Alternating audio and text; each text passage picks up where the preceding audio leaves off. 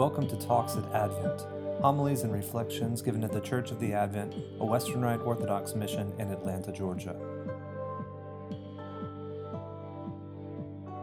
I want to um, read you uh, from this sermon um, or this homily by St. Augustine um, about uh, tonight's gospel passage. If the question is asked what the mountain means, it may well be understood as meaning the greater precepts of righteousness. For there were lesser ones which were given to the Jews. Yet it is one God who, by means of his holy prophets and servants, according to a thoroughly arranged distribution of times, gave the lesser precepts to a people who as yet required to be bound by fear, and who, by means of his Son, gave the greater ones to a people whom it had now become suitable to set free by love. Moreover, when the lesser are given to the lesser and the greater to the greater, they are given by him who alone knows how to present to the human race the medicine suited to the occasion. Nor is it surprising that the greater precepts are given for the kingdom of heaven, and the lesser for an earthly kingdom, by that one and the same God who made heaven and earth. With respect then to the righteousness which it is greater, it is said by the prophet, Thy righteousness standeth like the strong mountains. And this may well mean that the one master alone, fit to teach matters of so great importance, teaches on a mountain. When he teaches sitting, as pertains to the dignity of the instructor's office, and his disciples come to him in order that they might be nearer in body for hearing his words as they also approached in spirit to carry out his precepts. And he opened his mouth and taught them, saying, The circumlocution before us which runs, and he opened his mouth, perhaps graceful, gracefully imitates by the mere pause that the sermon will be somewhat longer than usual, unless perchance it should not be without meaning. That now he is said to have opened his own mouth, whereas under the old law he was accustomed to open the mouth of the prophets. And then what then does he say? Blessed are the poor in spirit, for theirs is the kingdom of heaven. We read in Scripture concerning temporal things. All is vanity and presumption of spirit. But presumption of spirit means audacity and pride. Usually also the proud are said to have great spirits, and rightly, since the wind also is called spirit. And hence it is written fire, hail, snow, ice, spirit of tempest. But who does not know that the proud are spoken of as puffed up and and those swelled out by the wind. And hence that expression of the apostle, knowledge puffeth up, but charity edifieth. And the poor in spirit are rightly understood here as meaning the humble and God fearing. That is, those who have not a spirit which is puffed up.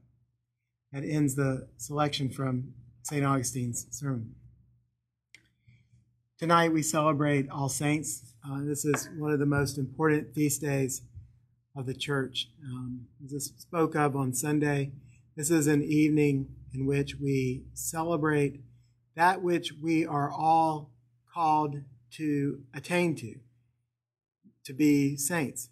Something that we believe we all are and are going to become through the mercy of God, because it's only through the mercy of God that we are able to attain sainthood, because being a saint, of course, is to be fully clothed with Christ Himself.